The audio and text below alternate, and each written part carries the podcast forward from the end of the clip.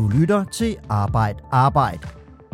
Fagbladet tre F's podcast, hvor vi vender de vigtigste historier fra ugen, der er gået.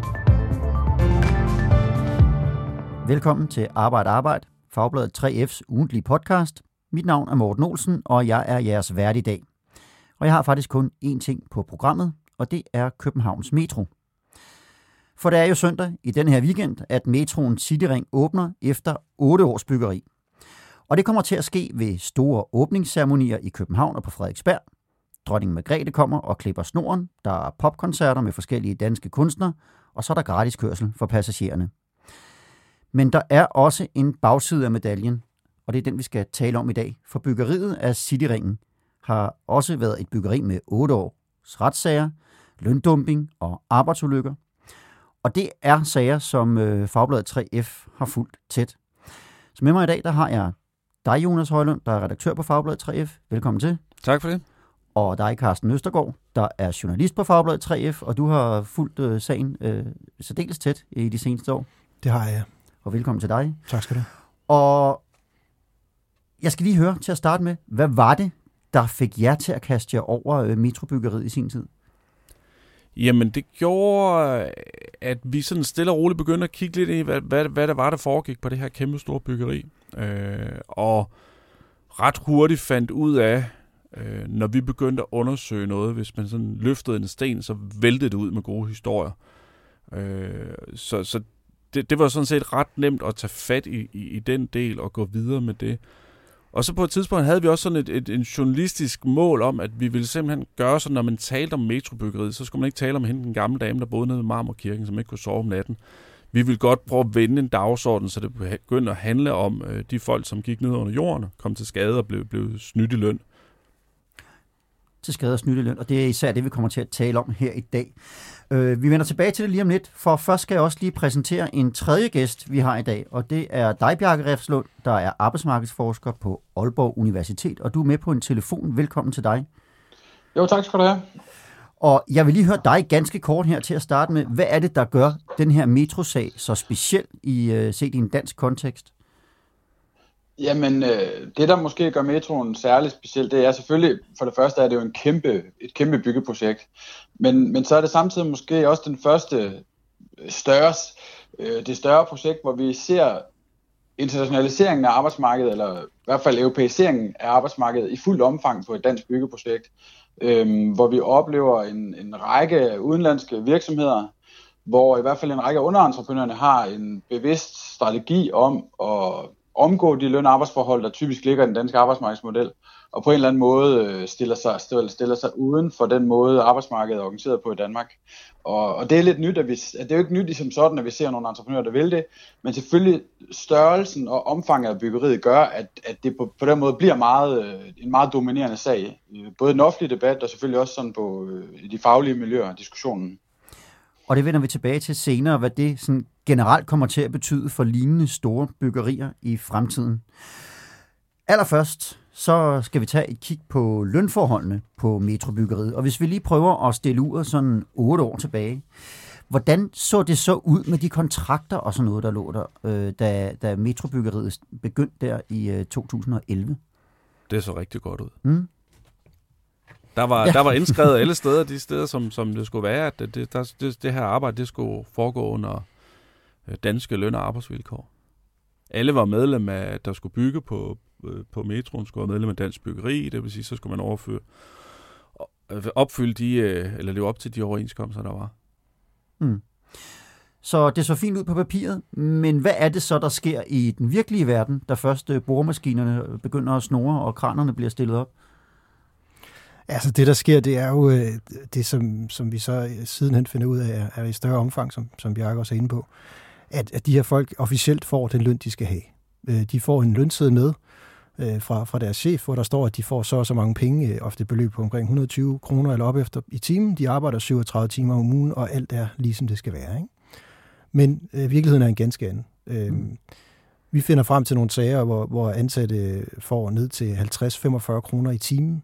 De arbejder tres timer om ugen, øh, og får altså ikke overtidsbetaling. De har sjældent fri. Mange af dem arbejder hele ugen ud. Øhm, og, og det er den virkelighed, de ser. Så den lønseddel, der så bliver vist frem til, til ledelsen på byggeriet, er en ganske anden end den, de får i hånden. Den løn, de får, er en ganske anden end den, der officielt bliver givet. Og på den måde øh, kører systemet faktisk øh, fra er ganske tidligt på byggeriet og frem. Men, men der, går lige et par, der går nok et par år, før man ligesom finder ud af, hvad det er. Fordi i starten, når, når man kommer og spørger, så ser det ud som om, det her det ser fint ud. Mm. Og det finder man så ud af, at det gør det ikke, når man så begynder at tale med nogle af de her metroarbejdere. De sidder selv og skriver ned i deres små bøger, hvor, hvor meget de har været på arbejde. Og, sådan ting. og, og det, det er de små notesbøger, som faktisk bliver, ligger til grund for nogle af de afgørelser, der kommer senere, at de har arbejdet langt mere end det, der står. Ja, for kan vi, kan vi ikke lige prøve at, at holde lidt fast i det der, fordi at der er jo dokumentationskrav, der, der, ligger, jo, øh, der ligger jo regler for, hvordan, øh, hvad de skal have i løn og, og arbejdsforhold osv., og, og, og man skal også kunne dokumentere det. Så hvordan er det, at det lykkes at snyde i så stort et omfang alligevel? Hvad er det, de gør? Det, man skal forstå her, det er, at de folk, der kommer til metroen og arbejder, mange af dem er jo ufaglærte fra en mindre by i Rumænien eller en eller anden flække i Italien. De har ingen uddannelse, der gør, at de kan gennemskue, hvad der er op og ned på danske arbejdsmarkedsregler. Det, det ved de simpelthen ikke. Mm. De, får, de får at vide fra chefen, sådan og sådan er din løn, og sådan er det, og så lever de med den virkelighed. Det er først, da de bliver gjort opmærksom på, at noget er galt, at de opdager, at den er galt. Altså, at de faktisk har ret til mere i løn, og at deres vilkår er, er helt hen i vejret i forhold til danske arbejdsvilkår. Det er jo ofte noget, der sker i, i samtaler med fagforeningen, blandt andet. Altså, der er jo nogen ude at tjekke deres lønseddel og sige, okay, hvordan ser det ud? Så siger de, jamen, det er den lønseddel, du, du officielt har. Så siger de på den og siger, den har jeg aldrig set før. Fordi i mange tilfælde er det en eller anden chef, der sidder og fik en underskrift på et eller andet stykke papir, og så sendte det videre i systemet. Så de har aldrig selv set det her. Ergo ved de ikke, at de bliver snydt. Øhm, og det, det er jo så der, hvor der lige så stille, som, som Jonas siger, bliver det, bliver det mere og mere klart og tydeligt, at, at der er altså ikke bare en eller to her, men der er rigtig mange, der bliver snydt undervejs. Mm. Og, det, og den her, det, du så taler om her, det er jo sådan det decideret falske lønsedler, simpelthen, der bliver lavet for at dokumentere en løn, der aldrig er blevet udbetalt. Det er fuldstændig korrekt. Men der er også øh, andre, som måske får den månedsløn, som de er blevet lovet, men arbejder langt mere. Hvad, hvad er det for nogle sager, I har set der? Jamen, altså, det bedste eksempel, jeg kan komme på, det er, det er en fyr, der hedder Svalumir, så vidt jeg husker. Han er fra Polen. Uh, han arbejder som kranfører uh, for det uh, vikarbureau, der hedder Adecco. Det er verdens største vikarbureau, altså mandskabsselskab, de lejer mandskab ind, så man kan, man kan hyre og bruge. Og det, hans første vagt på metroen, mener jeg, i to tusind og fjorten, der arbejder han nitten dage i træk. nitten dage i træk? nitten dage i træk uden hviledag. Så får han en enkelt fridag eller to, så kommer han tilbage igen. Senere arbejder han fireogtredive dage i træk. Han har en arbejdsuge på et tidspunkt, som er treoghalvfems timer lang, og så tænker man, om det var nok kun den ene gang. Nej, nej, for han har et par stykker mere, der også er op omkring de halvfems timer. Altså, det, han har jo ikke tid til noget som helst. Han, han kan ikke få lov til at gå på toilettet. Han sidder og spiser op i den kran. Han, øh, han går på toilettet i kranen. Der er ikke tid til at komme væk derfra, for hvis han går væk derfra, så stopper produktionen. Så han bliver bare siddende i time efter time. Og han er jo ikke alene i det her job. Der er flere andre ligesom ham. En af hans kolleger på et tidspunkt bliver så træt, så han, han simpelthen taber et, øh, et tons tungt betonelement ned igennem metroskakten. Det falder altså fyrre meter ned og splinters ned for neden, og er ved at slå nogen ihjel. Der er ikke nogen, der dør. Det er, som jeg forstår det, rent held. Altså, de står jo nedenunder for at tage imod de her elementer, når de kommer ned. Det, det, det er den virkelighed, vi, vi snakker om, at, at de ansatte bliver udsat for i visse tilfælde undervejs. Ikke? Og det, det er det grelleste eksempel, jeg kan komme på. Jeg har, jeg har hørt i forhold til arbejdstid og, og den måde at udnytte de ansatte på. Hmm. Så selvom, selvom han får en løn, der måske officielt er god, jamen så får han jo ikke overtidsbetaling. Han får ikke alle de timer, han har lagt i det, bliver simpelthen ikke betalt i, i den sidste ende, og så bliver han jo også snydt. Og så er det jo desuden også rigtig, rigtig farligt. Mm. Og det lyder jo også som nogle, nogle meget grelle arbejdsforhold, du beskriver her. Det skal jeg sige, det vender vi tilbage til lige om lidt, når lige vi har talt øh, lønkronerne færdig her. Fordi det fører jo til, øh, til nogle retssager, det her. Øh, da man ligesom begynder at rulle op og finde ud af, hvad er det egentlig, der foregår. Og hvad er det, som, som der kommer ud af de her retssager? Jamen, der sker jo det, at der kommer nogle, øh, der, der kommer nogle kæmpe krav øh, og, og Mod, mod de her firmaer, de her underleverandører, det er Centerex og Chiba og nogle af de der firmaer i starten, øh, som jo så bliver, bliver dømt i det fagretslige system, øh, eller indgår forlig, hvor de så skal betale rigtig mange penge øh, til, tilbage. Det er, million, altså det, det, det er femten millioner, det er ti millioner, det er tolv millioner, det, det, det er store øh, millionbeløb, ja. øh, som, som man bliver dømt til, at, at man skylder. Og jeg så faktisk, Carsten, du havde sådan en fin lille liste øh, med nogle tal på. Så kan du, du har måske faktisk en krone at høre, hvad, hvad er det i virkeligheden, at, at vi taler om her i tabt arbejdsfortjenester og erstatning og så videre for hele byggeriet? Ja, altså, hvis, hvis vi tager alle de sager, som, som tre F har gjort op øh, ja. over de her øh, otte ni år, der har været bygget, jamen så er tallet hundrede millioner kroner, eller hundrede og tre millioner, hvis vi skal være helt præcise. Mm. Altså, og det er jo efterbetaling af løn, og så er det boder, fordi man har forbrudt sig mod, mod øh, overenskomsten. Så det, det er jo et samlet beløb, men det er... Det, Det er så stort, som jeg også tror, Bjarke op vil, vil skrive under på, at det er historisk. Altså vi snakker om, at jeg, så vidt jeg husker, er otte af de ti største sager om løndumping i, inden for byggeri i Danmark, det er foregået på metroen. Altså det, mm. det er så meget, vi snakker om. Den største sag er toogtyve millioner, men et, et andet firma har jo to sager, hvor den ene er nitten, og den anden er elleve, og så er vi lige pludselig op på tredive millioner for det firma.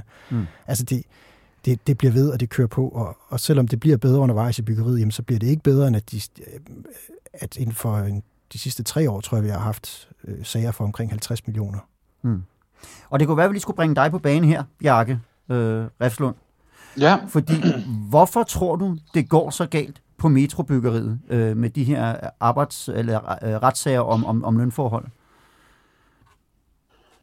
Altså, selvfølgelig så har det jo også at gøre med, at det, det er et stort byggeri, der er rigtig mange arbejdstager på det, og, det, og der er rigtig mange lønkroner og lønsummer i spil.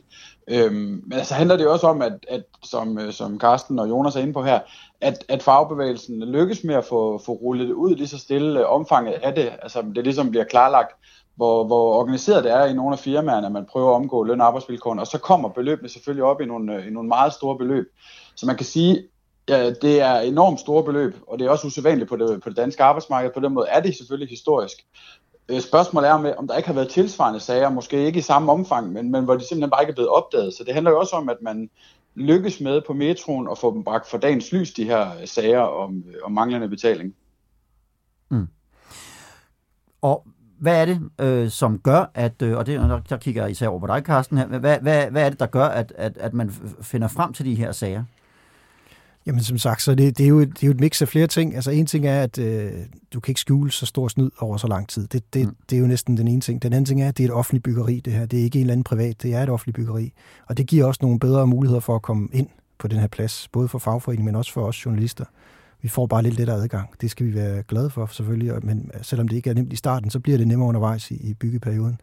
Så sker også det, at, at metroselskabet, som er bygherre på det, som egentlig er ejet af Københavns Kommune, Frederiksberg Kommune og staten, også opdager, der er et eller andet galt undervejs, og måske ændrer lidt holdning til, hvordan øh, tingene er. Øhm, og, og det samme gør det firma, der, der bygger det, et italiensk konsortium, der hedder Copenhagen Metro Team, de får ny ledelse undervejs, som også godt kan se, at det her, det, det kører sgu ikke.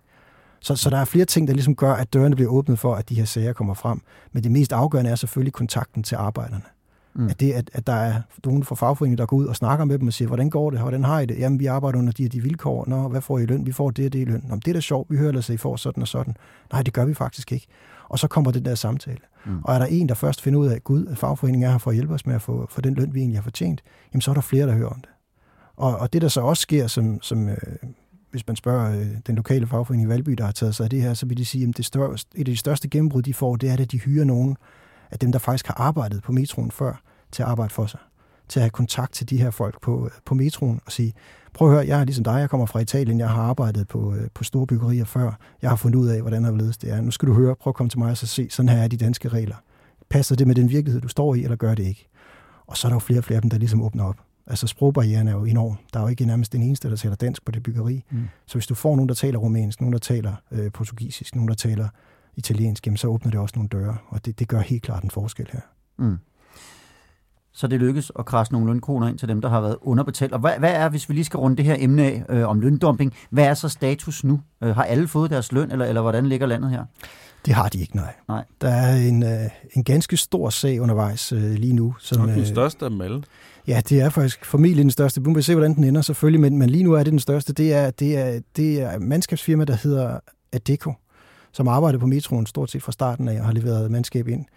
Og, og jeg fortalte om, øh, om den polske mand her tidligere, der sad i toppen af en kran og arbejdede døgn rundt. Han, han, var, arbejde, han var ansat ved, øh, ved Adecco øh, til, til arbejde, og han er ikke alene. De har haft femten hundrede mænd i alt ansat på, øh, på metroen, som arbejder under lignende vilkår. Og når de har arbejdet de der timer, som ikke er blevet skrevet ordentligt op, og de, er, de ikke har fået over arbejdstidsbetaling osv., så, så løber det altså rimelig meget op over en otte ni-årig periode. Mm. Så det krav, som øh, den lokale fagforening har, har sat lige nu, som de mener, de er blevet snydt for, de her mænd, det er halvtreds millioner kroner. Mm. halvtreds millioner. Og sådan en retssag, hvornår kan man se frem til, at den måske er afsluttet? Altså, det er jo en længere proces. Jeg, jeg ved, der har kørt nogle prøvesager. Jeg tror, det er den tredje prøvesag, de kørt for nylig, fordi det er så indviklet at finde ud af, hvordan har de forskellige arbejdet. Kan man tage nogle ting fra en sag videre til den næste, og så bare lave sådan en, altså lave en, en gennemregning på det? Og det, det kan man vist ikke sætte ud til. Det, mm. det er jo noget, der skal afgøres løbende, så de er ikke i mål. Der går nok, jeg vil tro, der går et års tid mere. Mm. Okay. Så vidt øh, løndumping og lønforhold, men som vi var inde på, så var der også øh, nogle arbejdsforhold øh, ude på pladserne, som, som lod en del tilbage at ønske, og, og det er det, vi skal prøve at kigge lidt på nu. Hvad hedder det? De arbejdsforhold, der har været derude, har ført til adskillige ulykker, og det har ført til sager hos både politi og arbejdstilsyn. Og hvis vi skal gøre status efter otte års byggeri, hvordan er det så, det ser ud, eller har set ud med arbejdsmiljøet på metroen? Det, det, er, det har været rigtig, rigtig dårligt. Det, det, det er der slet ingen tvivl om. Der har været Der er blevet sat den ene Danmarks rekord efter den anden i antallet af arbejdsulykker, i antallet af sager, der er råd til politiet. Øh, det er blevet bedre, mm. øh, men og det er et farligt byggeri. Nu, det er ikke fordi, nu skal jeg ikke begynde at lyde som, som metroselskabet eller C M T, men der har bare været rigtig meget. Ja. Så, altså, men, men vi skal også holde fast i, at et metrobyggeri er ikke bare et simpelt højhus. Det er en farlig type byggeri og, et, øh, altså, og, og specialopgaver, der skal laves. Så, så derfor så er det selvfølgelig øh, altså noget, hvor, hvor man virkelig skal være opmærksom på sikkerheden. Carsten, du står vel gerne ind her midt i min entale. Så... Ja, det er for at sige, at det er rigtigt nok, at det er et farligt byggeri, men det bliver jo mere farligt, hvis man ikke overholder mm. sikkerhedsreglerne. Mm. Og det er det, som lige så stille går op for alle undervejs i det her byggeri, det er, at, at, at der simpelthen ikke bliver overholdt de regler, der skal.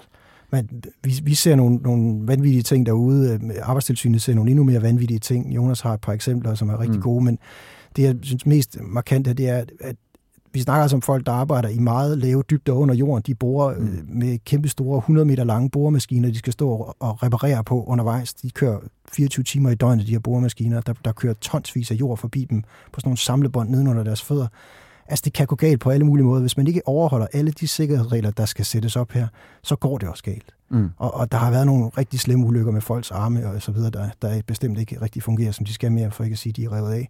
Altså, sådan nogle ting er der sket på det her, på det her byggeri. Det vil ske mm. i visse tilfælde, kan det gå galt, men, men man kunne nok godt have sparet sig for i hvert fald en del af ulykkerne, hvis man havde overholdt alle sikkerhedsregler. Og der var det, du siger, Jonas, du har nogle gode eksempler på, at man netop langt fra har overholdt sikkerhedsreglerne herude. Og hvad, hvad, er det, hvad er det, I har mødt, og Arbejdstilsynet har mødt, og så videre, når de har været ude på, på byggepladserne? Jamen, det billede, der sådan springer op på, på min net hen, når vi taler om sikkerheden på, på metroselskabet, det er et billede, som Arbejdstilsynet tog, øh, da de var dernede, hvor, hvor, hvor nogle metroarbejdere, de havde konstrueret en stige ved at tape og med stoltråd sætte sådan tre-fire stiger sammen for at komme ned i en skakt på en, jeg tror, tyve meter eller sådan noget. Hmm. Og, og, det, og da jeg så det, så tænkte jeg sådan, det er simpelthen løgn. Altså, det og, og man kan sige, du, du har jo som, øh, altså der skal jo stilles de ting til rådighed for, at, øh, for, for dem, der går og arbejder dernede, for at det skal foregå ordentligt. Og, og da, da, jeg, jeg tænkte mig, det er løgn det her. Det er simpelthen utroligt. Det, det foregår nede under en, en af verdens rigeste byer, mm. øh, som lige pludselig har et arbejdsmiljø dernede, som ingen kan se. Hvor, hvor, hvor, det, hvor det er jo helt forfærdeligt, og man kan sige, det er jo, det er jo, det er utroligt, at et eller andet sted, at der ikke er sket øh, flere ulykker, eller der ikke er, har været øh, dødsulykker, øh, eller, eller andre ting øh, dernede. Mm. Men hvad er årsagen, tror jeg, til, at, at vi ser sådan nogle ting, som det, det lyder helt vanvittigt på noget af det farligste byggeri, vi har, at man så har stiger, der er bundet sammen med, med, med tape og, og stoltråd. Altså, hvad, hvad, hvor, hvor kom, altså, hvad er årsagen til, at det, at det kan være så grelt? Men der er jo, der er jo to, to ting i hvert fald. Det, det, det første, det er jo, at økonomien har været presset fra starten. Øh, Salini, som, som vinder udbuddet, øh, tror jeg, hvis, hvis man kigger tilbage, byder nok lidt for lidt. Og det vil sige, at der er ikke en margen til, til noget som helst. Og så har du haft nogle forsinkelser undervejs. Jeg tror, det blev udskudt en tre-fire gange. Og kombinationen af mangel på tid og mangel på penge, det, det, det, det giver altså tit et, et rigtig dårligt arbejdsmiljø, så kulmineret med et så farligt byggeri. Så, så har du lidt øh, metrobyggeriet.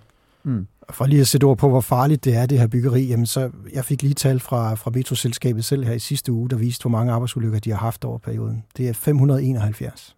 fem hundrede og enoghalvfjerds, det vil altså sige, at de har haft, ja, hvad de har haft, tres, tres om året mm. øh, i den her periode. Ikke? Mm. I den værste periode, det værste år, der har de et hundrede og syvoghalvtreds ulykker på et år. Det er cirka en hver anden dag. Mm. Ja, inklusiv weekender og så videre. Inklusiv weekender. Ja. Bjarke, du ville gerne ind her?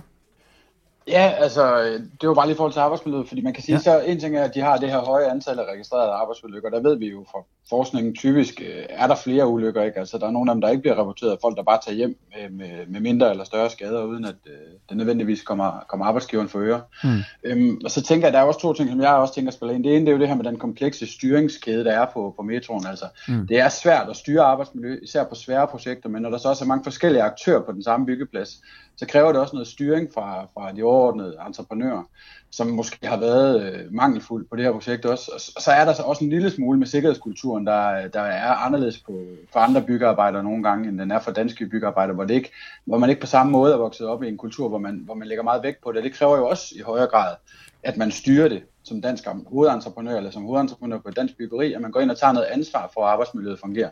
Og, og det har entreprenørerne nok ikke været, været gode nok til at gøre på det her store byggeri. Mm. Nej.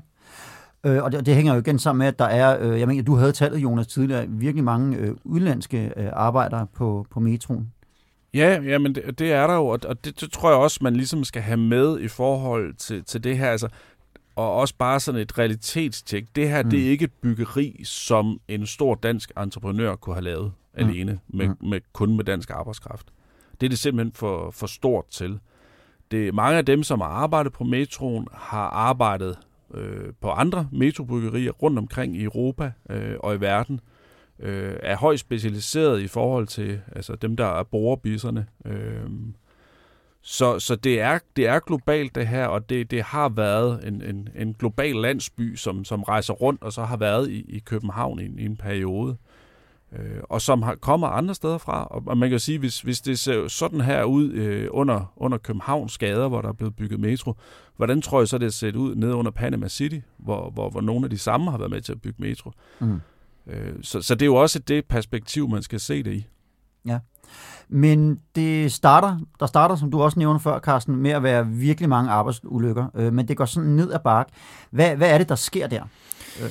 Der sker flere ting. Altså en ting er selvfølgelig, at man bliver mere opmærksom på det, men, men faktisk havde jeg en, en samtale. Jeg var ude i metroen for et par år siden og havde en samtale med en, en sjakbejs, en dansk sjakbejs, der arbejdede på projektet fra starten af. Mm. Og, og på et tidspunkt undervejs i det her, der bliver han simpelthen så træt af at se folk komme galt af sted, at han går op til ledelsen, banker på døren og siger, nu må det stoppe.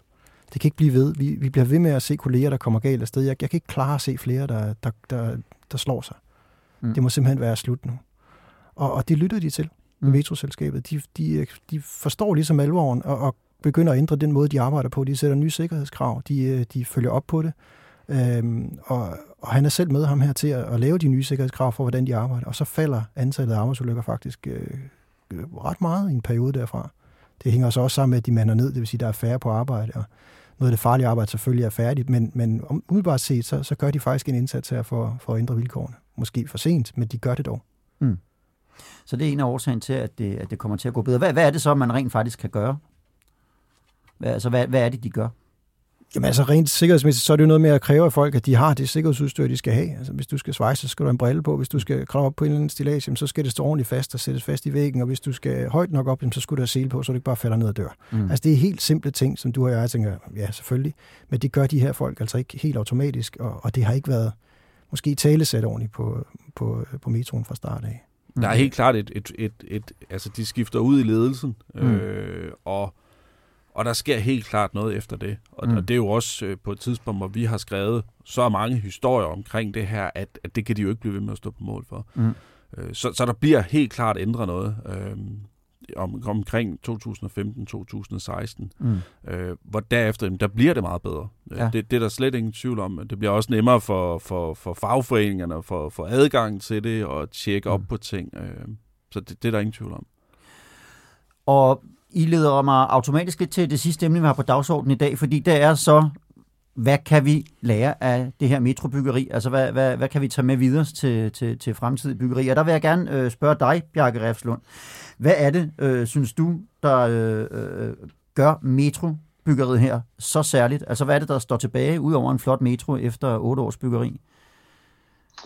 Jamen, det er selvfølgelig altså, de her mange sager, den lange række af store arbejdsmarkedssager øh, og arbejdsretlige sager omkring manglende løn og, og ikke ordentlige arbejdsvilkår, som vi lige har været omkring. Ikke? Altså, på den måde er det jo en, øh, et byggeri, der kommer til at stå, jeg vil ikke sige som en skamsyde, men, men, men som et, øh, et vigtigt element i den måde, det danske arbejdsmarked har udviklet sig på. Øh, og jeg er meget enig også med, med det, Carsten og Jonas siger, at der har jo også været en udvikling på det. Altså, det er jo også vigtigt at have det med. Øh, at den, på den måde har der været noget, noget læring af det også, altså både for... for bygherrer, især for selvfølgelig det faktum, at det er en offentlig bygherre, som i sidste ende, hvor det er politikerne, der er ansvarlige for, hvordan vi bruger vores offentlige skattekroner, har, har betydet noget. Det, det er der ikke nogen tvivl om, og der har også været noget læring der. Øh, Arbejdstilsynet har lært en masse. Så vil jeg også sige, at fagbevægelsen har også lært en hel masse af, hvordan man går til udenlandsk arbejdskraft af det her store byggeri, som, som ikke kun gælder for byggeriet, men faktisk gælder for, for udenlandsk arbejdskraft mange andre steder. Så, så på den måde så tror jeg, at det kommer til at stå som et... Øh, Et vigtigt, en vigtig udvikling i den måde, vores arbejdsmarked virker på. Jeg tror ikke, at vi kommer til at opleve, at arbejdsmarkedet bliver mindre, i hvert fald ikke europæiseret i, det, mm. i de kommende år. Altså, mm. Så det er jo det samme, vi kommer til at se på fremtidige store byggerier. Vi kan jo allerede se på Storstrømsbroen, som, som også er stort byggeri. Selvfølgelig ikke lige så stort som, som metroen, men stadigvæk et stort byggeri, og der er nogen, kan være potentielt set nogle af de samme udfordringer. Hvad er det, du mener, at øh, fagbevægelsen har lært her? Jamen det er jo noget af det, som Carsten også er inde på, at jeg, jeg, jeg tror godt, man kan sige, uden at støde fagbevægelsen øh, særlig meget, at, at man måske heller ikke var helt gearet i starten til at forstå den situation, de udenlandske arbejdstagere kom i. Netop det her med, at de for det første måske ikke ved, hvad er det, de bliver snydt for. Og så er der selvfølgelig også det forhold, at nogle af dem kommer fra Rumænien, hvor, hvor en grundløn på atten kroner i timen er glimrende. Og mm. får de så femogfyrre kroner og har aftalt det med arbejdsgiveren, jamen så brokker de sig måske ikke. Og det kan tage lang tid at bygge en tillid op mellem, mellem de faglige sekretærer og nogle, nogle udenlandske arbejdstagere, som generelt ikke rigtig ved, hvad fagbevægelsen er for en størrelse. De er ikke vant til fagforeningen i deres hjemland, og hvis de har en fagforening, jamen, så er den enten korrupt eller, eller et levn fra, fra kommunisttiden. Det er selvfølgelig ikke det samme for italienere, men mange af dem har bare ikke den samme forståelse af, hvad fagbevægelsen kan tilbyde. Og, og der har man nok måske været lidt for selvfede, haft fokus på, på håndhævelsen frem for alt, og komme ud og sige, nu skal I høre, venner, vi har en overenskomst, den er god for jer. Og det er bare svært at forklare nogle, nogle portugisiske betonarbejdere, at, hvad overenskomsten er. Der er, man, der er man nødt til at starte på et helt andet sted. Altså man er nødt til at starte med at hjælpe dem med, med NemID, eller med bare at forstå, hvordan, hvordan tager man offentlig transport i København osv. Og, og, og det tror jeg har været en, en, en, jeg vil ikke sige en åbenbaring, men noget fagbevægelsen og også B M F har... har øh, måtte erkende i den her sag, og også selv jo ligesom har taget nogle beslutninger om, at nu går vi anderledes til det. Øh, og også man kan nævne Chiba-sagen som, som et skift, ikke? Hvor man ligesom får bygget noget af den tillid op mellem, mellem de her arbejdstagere, som kommer til det danske arbejdsmarked og, og fagbevægelsen. Hmm. Så nu, nu taler du faktisk lidt om, at vi, vi, vi har, har lært noget af det her, sådan, som, som vi måske kan bruge positivt fremover. Så, så lad os lige blive lidt i det spor. Altså hvis vi skal, skal hive noget, noget, noget positivt ud af det her, øh, som, som ligesom vi kan, kan bruge fremover til at skabe bedre arbejdsforhold. Hvad, hvad er der så ud over det, du lige har nævnt? Altså, jeg synes generelt, man skal, man skal holde fast i, at der trods alt har været den der positive udvikling på metroen over tid. Altså, det startede jo et andet sted, end hvor det sluttede. Det, det må man selvfølgelig holde fast i, har været, kan, kan ses positivt i den forstand, at der har været færre ulykker, og der har været en ændring af den kultur, der har været. Øhm, så det, det kan man selvfølgelig lære. Og jeg tror også, man kan sige, at de offentlige bygherrer er blevet mere opmærksomme i forhold til udbud og i forhold til generel styring af projekterne, og måske i forhold til tilsyn også for bedre koordinering. Så det er også noget, som, som de bygherrerne kan lære af, men, men det betyder jo ikke, at man ikke kommer til at se tilsvarende sager i fremtiden. Øh, der kommer helt sikkert til at være sådan øh, udenlandske entreprenører, der, der hvis forretningsmodel baserer sig på, når de byder, at, at de ikke har tænkt sig at betale den løn, Som, øh, som der ligger i øh, udbuddet, og som vi forventer som offentlige bygherrer. Øh, og, og, og det kommer måske nok ikke til at ændre sig, så på den måde er der jo stadigvæk udfordringer, og det, på den måde er det også lidt et, et, et moving target, altså i takt med, at aktørerne, det vil sige Arbejdstilsynet og bygherrer og entreprenørerne, og også på metroselskabet, ikke, som jo også virkelig har gjort meget for at prøve at forbedre arbejdsvilkårene derude, synes jeg, man skal give dem den, den store kredit, og det, det gør både Jonas og Carsten sådan set også. Øhm, de har jo også øh, haft fokus på det, så det, i takt med, men i takt med, at de ligesom forbedrer sig, jamen så ændrer den måde, man prøver at omgå systemet sig også på. Så på den måde er det ligesom en sisyfos opgave, at hver gang man ligesom får lukket et hul, jamen, så opstår der nye kreative måder at komme omkring på det øh, på. Så, så, ja, så på den måde er det en eller anden måde en form for, for bevægelse. Mm. Øh, og hvis vi så skal kigge på bagsiden af medaljen, fordi vi har sådan lidt i, øh, i da vi forbereder os til det her program, har vi talt lidt om et før og efter metroen. Og hvis vi skal kigge på, hvad er det så for udfordringer, vi, vi står med efter at have haft det her metrobyggeri? Jeg vil gerne stadig lige holde fast i dig, Bjarke, her. Jamen altså, jeg tror som sagt, det jeg også sagde indledningsvis, så det her med, at vi, vi første gang, vi ser et virkelig stort projekt, hvor, hvor, man, hvor man virkelig mærker den der fulde effekt af, af af, det er primært jo europæiske, ikke, men altså øh, udenlandske entreprenører, som kommer med en anden forståelse, som ikke, det her med den berømte danske model, den, den kærer nogle af dem sig ikke særlig meget om, uanset at de sådan set melder sig ind i byggeriet og skriver under på overenskomsterne, så overholder de det jo ikke i praksis. Øhm, så, så, så, og, det, og som sagt, så tror jeg ikke, at det er sidste gang, vi kommer til at opleve det, og det er jo noget, man som både som offentlig bygherre, men som også aktør på det danske arbejdsmarked, om det så er arbejdsgiverrepræsentanterne eller, eller fagbevægelsen, er nødt til at prøve at forholde sig til, hvordan håndterer man det. Øhm, så, så, så det er jo en af de afledte effekter, man kommer til, jeg tror, man kommer til at se øh, i fremadrettet også. Hmm. Hvad er Carsten, du byder ind der? Altså man kan sige, jeg synes en af de ting, som, som viser, at, at der er blevet lært noget af det her, det, det er for eksempel den bro, der blev bygget, var det ikke i Frederikssund, mener jeg, mm. den der hedder mm. Kronprinsens, eller Kronprinsessens bro, jeg kan faktisk ikke huske navnet på det, men den bliver bygget af... Frederikssundsbroen, tror jeg bare, vi kalder den i daglig tale. Lad os kalde den det. Ja, ja. Den bliver bygget af et italiensk konsortium, mm. og, og den bliver bygget inden for tidsrammen, mm. og den bliver bygget inden for, inden for prisen, mm. og den bliver bygget uden større problemer, som mm. sådan. Øh, og der er tæt samarbejde der mellem, øh, mellem de forskellige parter, også øh, fagforeningen, som, som virker rigtig godt. Og det prøver mm. de på at videreføre ved, ved mm. jeg, til andre byggepladser, for ligesom at, at få den der kontakt tidligt med de mm. forskellige aktører, som han får dem fortalt. Mm. I skal altså huske at overholde de her regler, og man kommer ud på byggepladserne og fortæller, sådan og sådan gør vi, og altså, skat kommer tidligt på for at fortælle dem, sådan betaler man dansk skat, og altså alle de her ting er der, er der noget lærdom af. Men Som, som vi også er inde på tidligere på, på metroen, der var altså over tre hundrede forskellige entreprenører. Mm. Når vi får bygget den her, øh, den her hvad hedder det, Storstrømsbro nu, så er der allerede nu to af de store aktører, som, som snød i løn. De er dernede nu. Chipa mm. og C N B T, de, de arbejder lige nu på, på Storstrømsbroen. Mm. De ville også hyre masser af underentreprenører ind. Hvornår sker det igen? Altså lidt, undskyld den tanke, jeg har. Ikke? Altså det, hvad, hvad, hvor langt skal vi ned i rækkerne, før de her folk ikke har lært det her system at kende? Og, mm. og hvor galt går det så? Og når vi tænker på alle de byggerier, der skal laves af den her periode, så er der rigtig mange af dem, der er blevet vundet af udenlandske aktører, som måske ikke har været her så meget før. Supersygehuse, Storstrømsbroen, Femernbælt osv. Mm. Udbyggelsen af, hvad hedder det, altså hele, hele D S B eller Banedanmark-projektet i forhold til at, at ja. udbygge jernbanenettet, som man har, har gennemført første etape nu til, til Ringsted, men så skal du videre til Odense, du skal til Vejle, du skal til Aarhus, der skal bygges broer, der skal laves alt muligt. Og så er vi jo slet ikke begyndt at snakke om, hvad på et tidspunkt, når der kommer kinesiske konsortier eller sådan nogle ting. Jeg, jeg, jeg tror kun lige, vi er begyndt. Det lyder som om, der er fast arbejde for jer to fremover. Mange år endnu. Det tror jeg. og og ja, vi skal til at runde af her. Hvad hedder det? Det er søndag klokken tretten, at Cityringens sytten stationer åbner, og fra klokken femten at passagerer kan prøve den nye metro. Og for medarbejderne og tre F, ja, så er der stadig retssager i gang om manglende lønkroner, og hvornår de er færdige. Det er stadig uvist. Carsten og Jonas, tak fordi I var med her i studiet. Selv, Selv tak. Og tak til dig, Bjarke, fordi du vil være med på telefon. Selv tak. Jeg hedder Morten Olsen. Jeg siger tak for Arbejde Arbejde for denne gang. Rigtig god dag.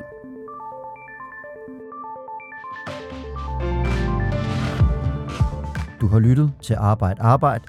Podcasten er produceret af produktionsselskabet Rev for Fagbladet tre F.